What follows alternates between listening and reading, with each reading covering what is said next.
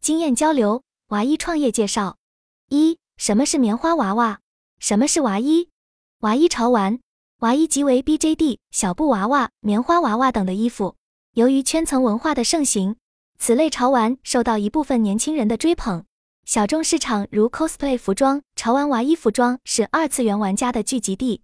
BJD 娃娃 Ball Jointed Doll，一种球形关节人偶，主要为树脂材料。BJD 的身高是以分来算的，按大小区分分为十二分、八分、六分、四分、三分、大叔、大女、二分以及一分。这是以人类一百八十厘米的身高为基准换算得出的数据。三分，身高一百八十厘米乘一除以三等于六十 cm。BJD 娃娃由于是人台的缩小版，所以在打版和设计过程中更像是真人服装设计的版型。棉花娃娃的尺寸通常分为。四十厘米至二十厘米、十五厘米、十厘米、五厘米。现在常见的体型就是二十厘米的棉花娃娃，对应出的娃娃衣服也比较多。四十厘米更像是抱枕，十五厘米和十厘米的比较像挂饰，二十五厘米的通常就是长腿娃娃比较多。这是之前做过的一些妆造。棉花娃娃本身分为两种，一有属性娃娃，饭圈三次元属性、二次元属性娃娃。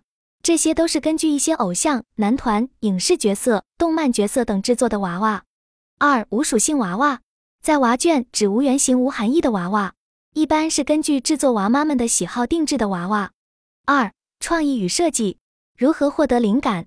娃衣这一新兴的潮流玩法，近年来受到动漫爱好者及化妆玩家群体的热捧，形成了一个细分市场。然而，真正实现商业化运营。获取客户、打开销路、获得稳定收入，还需要创业者注重诸多细节。我们以下以一个创业案例为切入点，全方位剖析娃衣创业需要关注的关键环节。这个案例的创业者选择了二十厘米大小的棉花娃娃，着手进行产品设计和销售。这一选择并非随机，而是基于对目标用户群的洞察。数据显示，二十厘米的娃娃非常受动漫同人群体欢迎。不仅可用于拍照玩耍，操作和收纳也比较方便，已经具备一定消费规模基础的群体，是这个案例能较快打开市场的重要支持。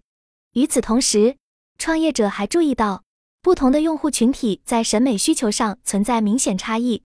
以女性用户为例，她们往往偏爱设计感强、仿古欧式的浪漫风格，而男性用户则更看重对原作角色的还原，包括服装细节方面的考证。根据这一区分，后期产品设计可以进行差异化规划。三、供应链规划与原材料采购。考虑到娃娃和娃衣属于两个制作环节，用户购买娃娃后还会持续购买多套娃衣搭配使用，这带来了稳定的后续需求。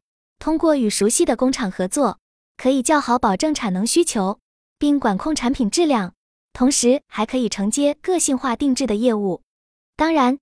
产品从设计到客户手中的交付时间也需要重点关注。通常来说，用户能够在下单后的两周内收到成品比较合理，可以使顾客满意度较高。这需要压缩工厂从生产到出货的各个环节，确保及时交付。毕竟，客户获得产品的速度越快，满意感也越强。考虑到创业初期，设计图和实际成品可能存在一定程度的误差，这需要建立用户反馈机制。收集客户使用评价，及时进行产品调整和优化，确保符合预期效果。只有不断修正偏差，产品才能越做越好。四、资金准备与预算规划。除产品本身，用户互动和营销推广也同样关键。积极加入相关的同好社群进行互动非常必要。可以举办线下的爱好者见面活动，拉近用户距离感。还可以通过与知名博主合作。提供样衣进行种草式软文营销，主动回复用户问题，分享设计和制作花絮，都可以产生有效的口碑传播。与直接销售产品不同，原创性的设计能力也是一个不可忽视的环节。当前市面上很多娃衣仅是对热门角色的仿制，存在同质化风险，应加强原创设计师的培养，根据不同群体的个性化需求，设计出独特系列。这也是获得持续竞争力的关键所在。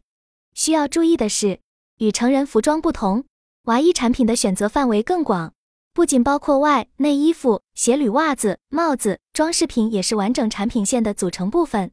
用户购买一个娃娃后，将会配套添置多套组合，所以围绕一个娃娃客群进行全品类商品的设计和销售，可以更好的提升商业价值。综上所述，我们可以看到，尽管作为一个新兴领域，娃衣创业也存在可观的商机，但是想要打开局面，稳定经营。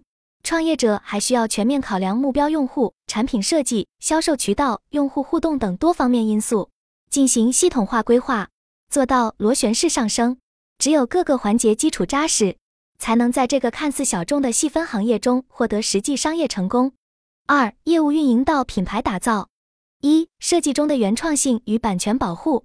在具体的产品设计过程中，由于后期存在手工制作失误的可能。如何控制和降低设计风险是需要考量的问题。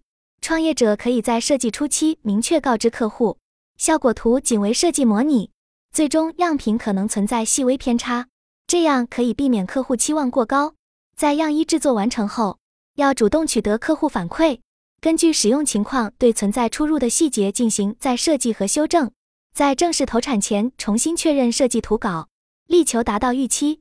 其他一些可行的风险控制手段还包括在交付成品时追加小礼物等维系客户关系，以及采用 3D 技术增加设计适宜性等。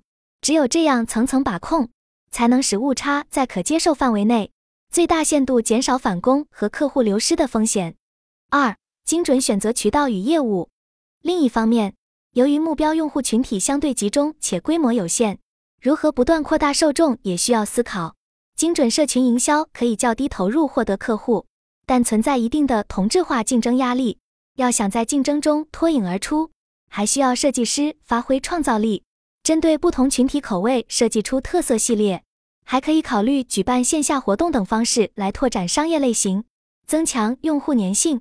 只有不断放大目标人群，积累更高销量，才能使商业模式取得进一步成功。三、营销活动和推广策略。在产业链环节方面，创业者可以采用第三方电商机构提供的发货代理服务，有效压缩物流运输环节的成本投入。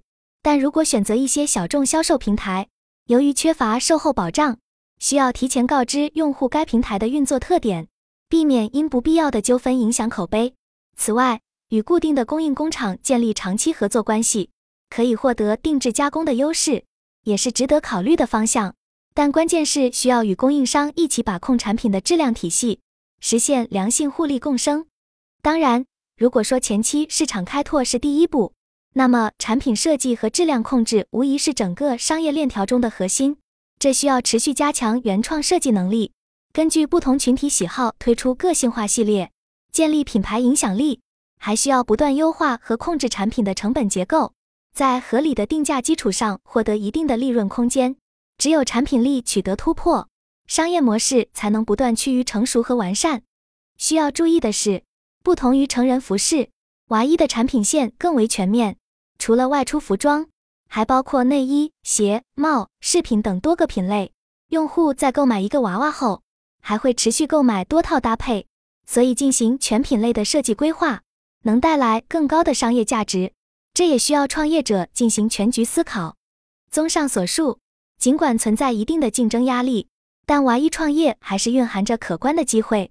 创业者需要关注产品设计、客户获取、供应链管理等环节的系统思考，不断迭代和优化业务方案，才能在这个细分市场打开局面，获得持续发展。但我们需要看到，娃衣从一个玩乐性的文化概念向商业化运作转型需要时间积累，但只要定位明确，内外部条件配合。这一新兴尝试也同样可能成为一个可持续的商机方向。